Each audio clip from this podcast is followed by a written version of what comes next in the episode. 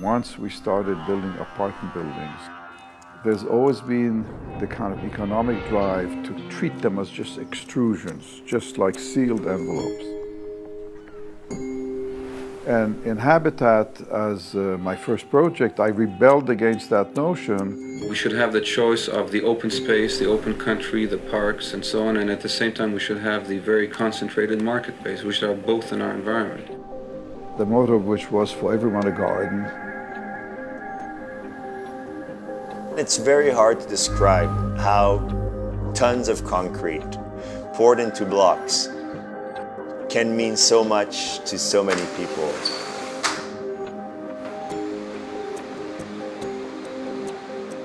Habitat will change as you move from region to region.